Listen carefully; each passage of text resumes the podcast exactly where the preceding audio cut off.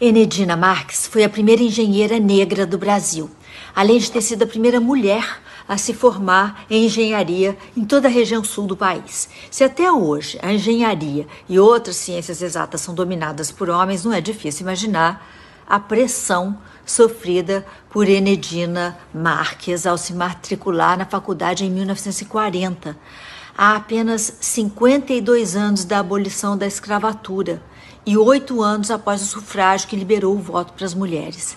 Mesmo assim, Enedina Marques persistiu e realizou seu sonho, tendo trabalhado em diversas obras importantes em seu estado, é, o Paraná.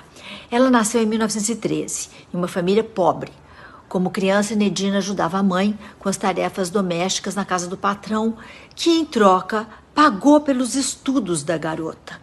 Em 1935, Enedina estava formada e já lecionando em escolas do interior paranaense.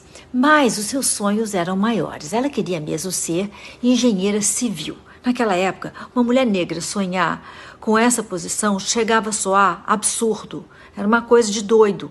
Só que Enedina ignorou todas as adversidades e conseguiu completar o curso de engenharia civil da atual é, Universidade Federal do Paraná aos 32 anos de idade. Dizem que a engenheira andava armada no campo de obras e, quando não conseguia impor respeito aos homens do local por conta de ser mulher ou por ser negra, tratava de impor rapidamente, dando tiros para o alto.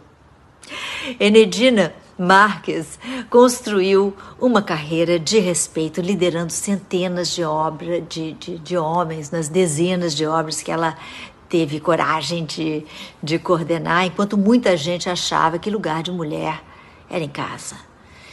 Enedina morreu aos 68 anos em 1981 em sua homenagem, foi fundado o Instituto de Mulheres Negras Enedina Alves Marques, que pretende dar visibilidade ao profissional negro em diversos setores, desde o ambiente escolar até o mercado de trabalho.